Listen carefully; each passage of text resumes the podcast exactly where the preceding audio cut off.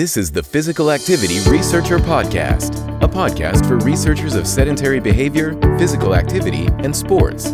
Join for a relaxed dialogue about research design, practicalities, and, well, anything related to research. Learn from your fellow researchers useful and relevant information that does not fit into formal content and limited space of scientific publications. And here is your host, researcher and entrepreneur Olli Tikkanen. Yeah, really, really good points about machine learning methods. So now we have been discussing the validation studies and and the features of of those and new new methods. If we quickly discuss also your validation paper you did about the Fibion devices. So what was the what was the goal of the validation study and the rationale behind it? Yeah, so you know, when we talk about research grade devices, there's there's a fair bit of, of, of variability even within the what I would consider the research focused types of devices. Some of which focus mainly on the raw data outputs and then leave it to the researchers to derive the metrics that they want from that, whether that's energy expenditure, activity type, whatever. And then you have to choose the models you use to derive those outcomes.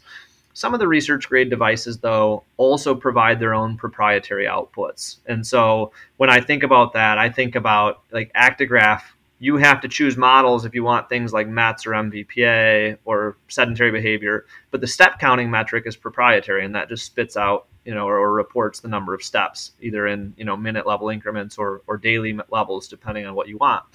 And so that's a, a value that it, it, that's more similar to like a Fitbit, right? It just gives you the steps. You take the steps at face value. You can do the same thing with Actigraph. ActivePal, the thigh worn device, does the same thing. You can get raw data, or it will tell you how many steps you take, and it has its own proprietary MET um, metabolic equivalent equation, and it will tell you the postures without you having to do any kind of input.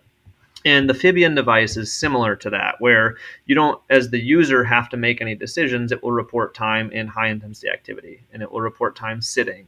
And so there's a nice, there's an attractive element to that where it, it removes a lot of the decision making around, you know, what is the best model that I apply to this data but also because it's a research or more of a researcher focused device you avoid some of the pitfalls of the consumer wearables in terms of like will they update the firmware? And you know the consumer wearables a lot of times are i think focused on elements that people will find attractive like you know having competitions and having like really cool apps that go along with it to make them fun to look at and stuff. And so uh, you know, if you're spending more time doing that, what's the quality of the data you're actually getting? You know, if, if that's not your main focus versus the companies where it really is the main focus. And so I like those elements of the companies like Fibion or ActivePal or Actigraph that, that do also provide some proprietary metrics developed by their own companies, but still retain a lot of the advantages of the research grade wearable versus a consumer wearable. So, yeah, I mean, in our lab, um, we're always looking for new devices that come out. You know, what's the newest device? Whenever devices come out, we have kind of the same set, set of things we have to learn about them before people deploy them out in the field. Are they reliable? If you look at them between, you know, between different devices, um, like within the same company. So if you take two Fibions and you put them next to each other, do you get the same output? That's a really important first question we have to ask how does a new device compare to existing devices that are supposed to do similar things? So, you know, the Fibion device is very much uh, marketed as either a thigh worn or a pocket worn device. Okay, well, the standard thigh worn device in the field is ActivePal. So let's understand how this new device compares to what most people looking for a thigh worn device would would be more familiar with. And so when we, uh, you know, we did this study over the last couple of years, those were our main questions. Were okay, let's take this act or this Fibion device and let's compare it to itself to make sure it's sufficiently reliable. Um, let's make sure it has a certain level of accuracy. So you have to do that, or we did it in a laboratory protocol where we had known activities that we could compare to. And then also, how does it compare to the thing or the standard in the field that most researchers would be aware of? And that's the ActivePal. And so we set up our study then to really ask the same questions of both devices. And and so by doing that, then we could understand how the Fibion stacks up. Is the reliability going to be as good as Fibion or as, as ActivePal?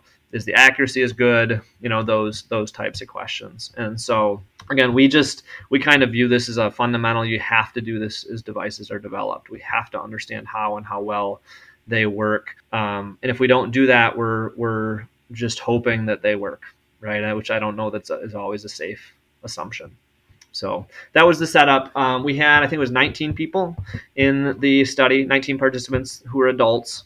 Um, and we did a, both a laboratory protocol where we, again, we had known activities. So they laid down for a minute or two at a time. And we recorded the exact start and stop time so we could compare the data, the criterion data, what we knew they were doing in terms of an activity type, to what was reported by the ActivePal and by the Fibion devices.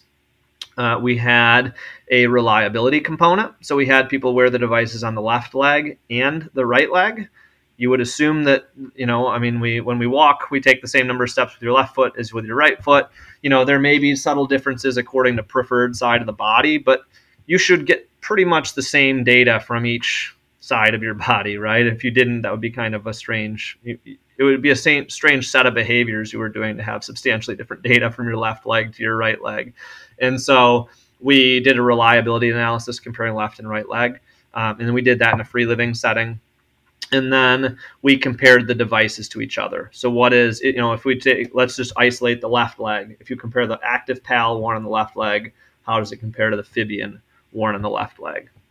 And so we were able to look at a, a, you know, between devices as well as within devices and, and how well they captured the metrics that they um, that they were looking to, to capture. So that was the that was the setup of our study. Yeah, interesting and good good setup. So how how were the how were the results?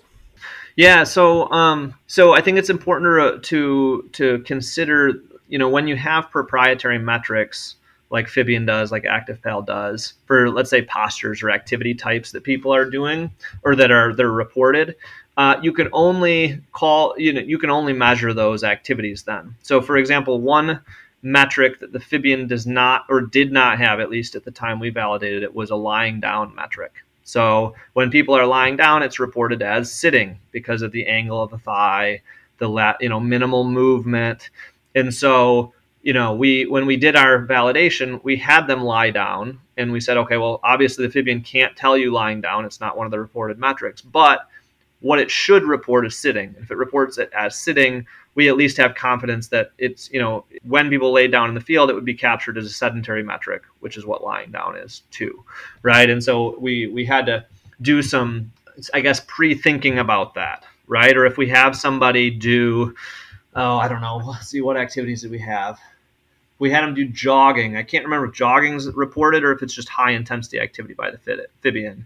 And so, you know, okay, it doesn't report jogging as a metric, but does it report would it capture jogging as high intensity activity? And if it does, we consider that, you know, good enough given the constraints of the uh, the variables that it reports. So those, those types of things. So you got to have a good understanding of what the device does uh, does report, and then how the activities you test should be reported by that. We found pretty good accuracy uh, for the most part with the Fibion device. I believe the times the Fibion device reported, um, I misreported were lying on your side. So if you were laying down but on your left side or your right side, that wasn't always reported as sitting, uh, which I, would have to go back and look to see what it was reported as instead. Um, but again, it, was that was a, a, a, case in which we seem to find some errors. Um, the other place that we would find, but this would not be surprising based on the movement, sometimes so cycling is a distinct activity recognized by Fibion, and so is walking. And so, and walking, I believe, is split into slow and fast walking within the Fibion software. And so, there were cases in which slow walking was confused as fast walking, or fast walking confused as slow walking.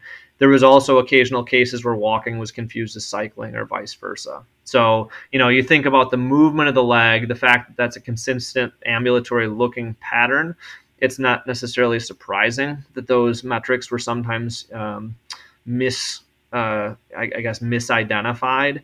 The other challenge, though, with the walking metrics is I'm guessing there's some kind of a cadence based threshold. You know, if you're above 100 steps per minute, it's fast walking. If you're below, it's slow, or you know, whatever that threshold would be.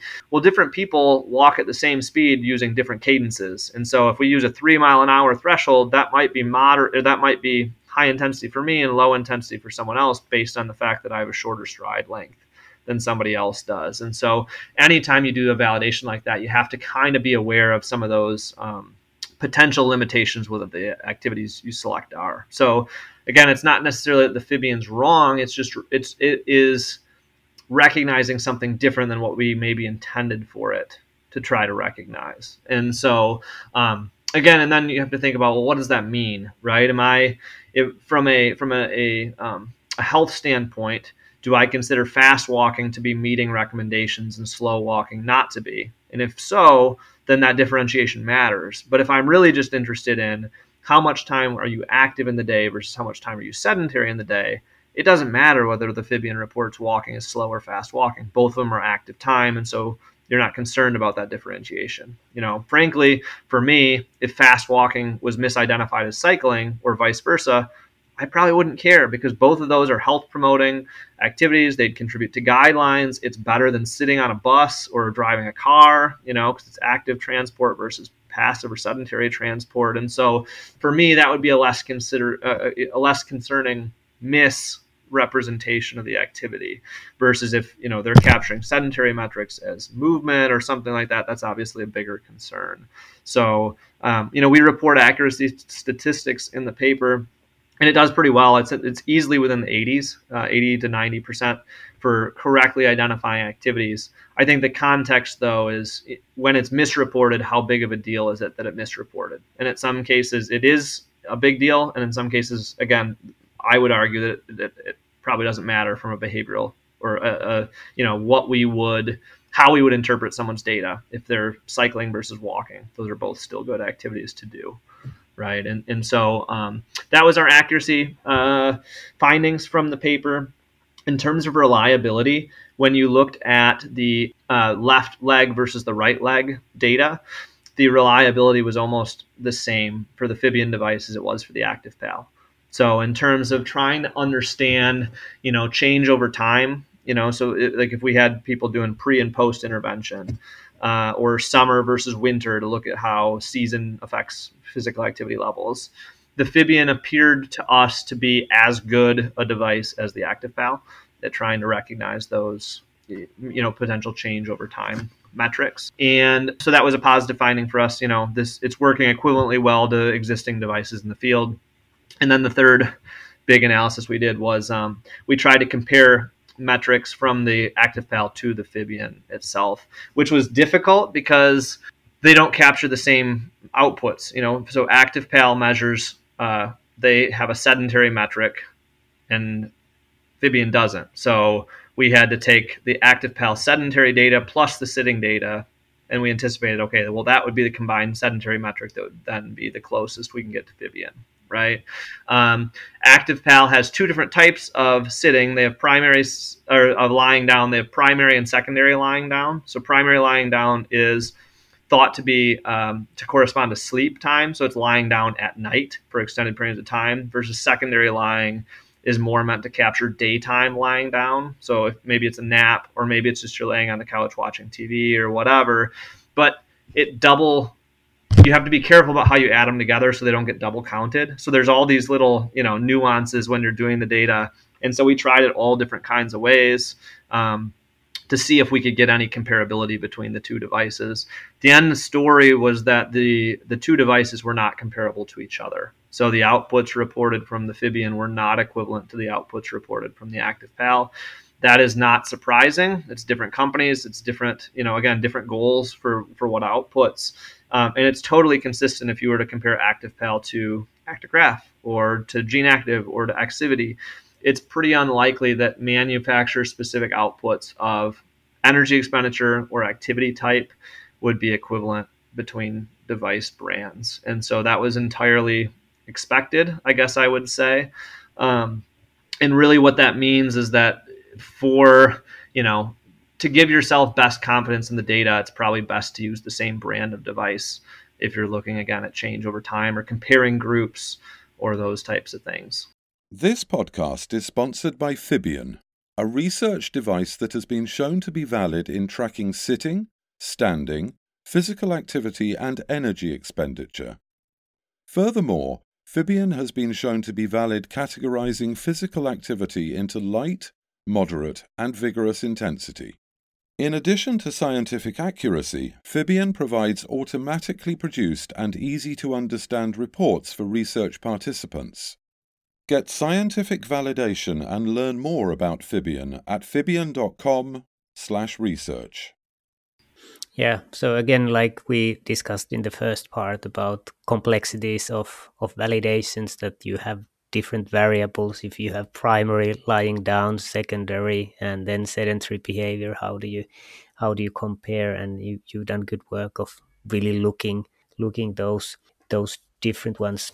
And that's part of what makes this stuff fun right? On the surface validation studies can seem very routine and very boring um, and it's like, oh yeah, of course, you just pick up a device, you see what metrics it outputs, you find a criterion, um, or, you know, a true measure of those things, and then you set up the study. And and so that gets boring if you're just doing the exact same protocol, you know, with different devices over time. But each device has its own nuances, and you can explore ways of trying to see if you can get better uh, interpretation of outputs and and those kinds of things. So I, I really enjoy that element of the, the validation studies. That's what keeps them fun.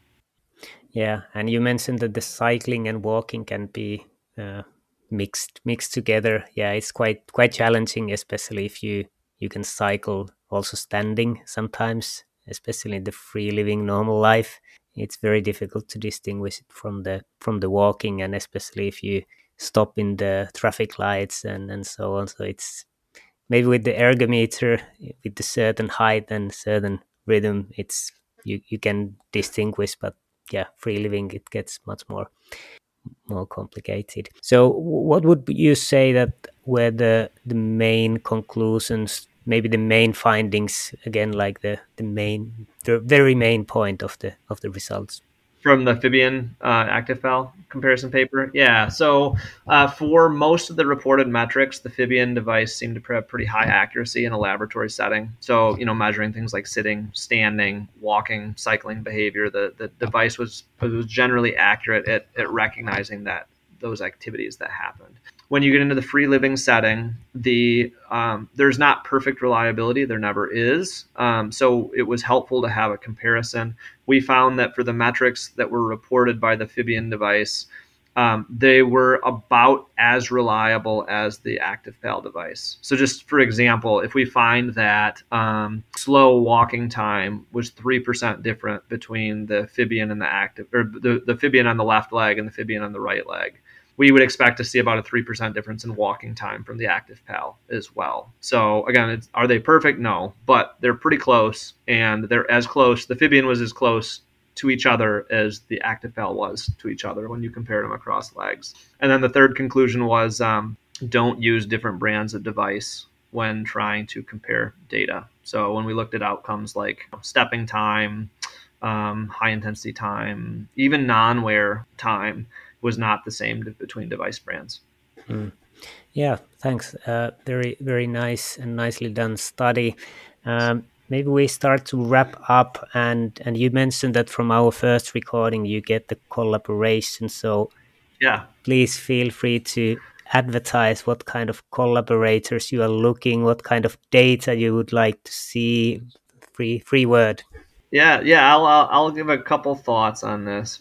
One of them is that um, you know, in my time being in this field, it especially if you want to do more than just use the simple device outputs that come from devices. You one of the one uh, one way you can do that is to learn it yourself as the researcher, as the end user, how to do some basic coding or how to even just set up some of the processes to make the, the analysis faster. I mean, even if you're getting just steps output from an actigraph device, that can still be pretty time intensive if you have large sample sizes and maybe you're not too savvy with excel to you know find ways to do automatic calculations of stuff so you can either learn it yourself or I guess I think about myself like a statistician does. You know, like could I learn to go and do logistic regression or multivariate analyses or some of those things? Probably with enough time and effort or I could go find somebody who's a noted expert in those fields and ask for collaboration, which saves me a ton of time. It ensures the data is being handled the most appropriate way. And I think it's better to work together than in isolation. New people have new ideas, insights, and perspectives. And so you're almost always better off in a team than you are on your own. And so, from a physical activity measurement side, I kind of view myself that same way where, you know, I, I have uh, and, and fortunately, the last few years, I've been able to collaborate with a ton of different organizations and groups about things I don't know anything about. You know, I don't know, I, I know hardly anything about rheumatoid arthritis or other rheumatic conditions, but I'm collaborating on a study because they need to measure physical activity in that population. And so I've been able to come in and, and give some insights about how we do this. And okay, you know, you're telling me that this specific population has these movement limitations, maybe with how fast they move or the types of movements they do.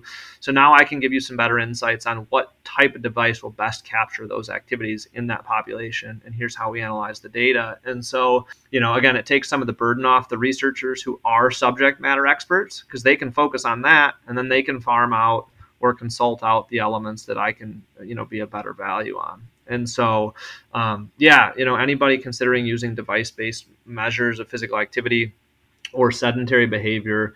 Um, you know, that's I've been doing this for 11 years now, and so I, I, love doing this stuff. I like to think that I've gotten pretty good at it over time.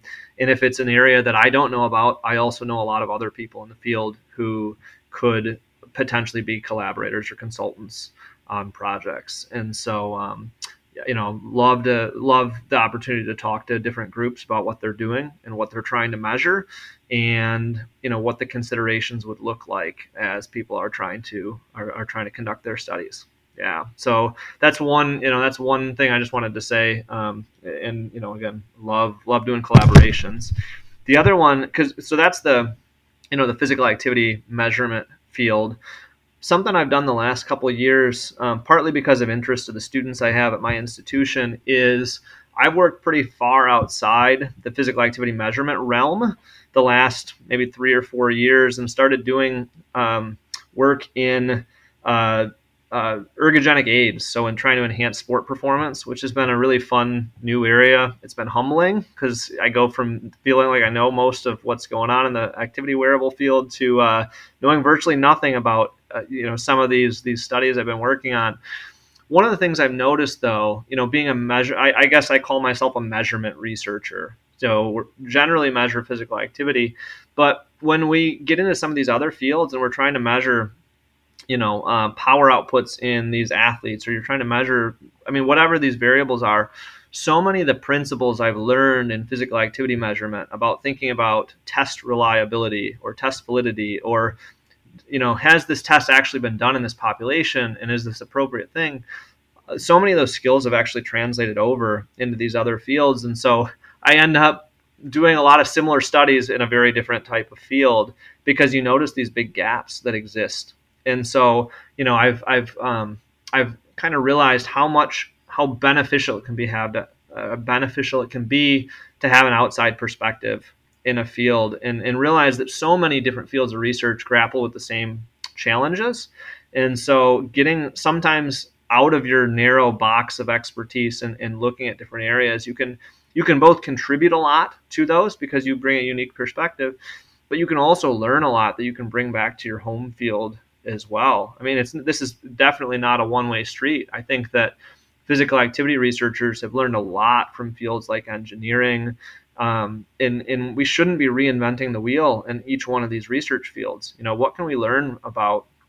Um, from another field that's maybe more developed than ours, some of the challenges they face, some of the conventions they have for collecting or analyzing their data, and what can we bring over to our field? And then conversely, what can we contribute to our field that may that may help others. And so um, I've benefited a lot from moving out of my main area and and getting into a new area. And I would, I guess, I would encourage other uh, other people to try to do the same because I think there's a lot of a lot of value in that. Yeah, that's that's good. So anyone, if you have device-based physical activity data and maybe need help with the data analysis and make it faster and and better, don't hesitate to be in contact with Alex. How how do people contact you? Yeah, I can uh, I can I can share my email address with you, Ali, phone number, any of those things. Um, I am on Twitter. I, I don't. I mean, I, that would I would probably reply eventually if people try to reach out something like that. So uh, yeah, probably institutional email or phone number, and uh, we can make sure that that gets in. Yeah, it gets in the show notes. Um, but it's my last name M O N T O Y E A H at alma.edu is uh, is email address. Yeah. Perfect. Thank you. This was a pleasure once again to chat with you. Thank you, Ali. I appreciate the opportunity. It's always good to talk to you as well. Thanks for joining us this week on Physical Activity Researcher Podcast. If you like the show, make sure you never miss an episode by subscribing or following the show on Twitter. This podcast is made possible by listeners like you. Thank you for your support. If you found value in the show, we would really appreciate a rating on Apple Podcast or whichever app you're using. Or if you would, in a real old school way, simply tell a friend about the show. It would be great help for us. We have a fantastic lineup of guests for forthcoming episodes, so be sure to tune in. Thank you all for your support and have a great day.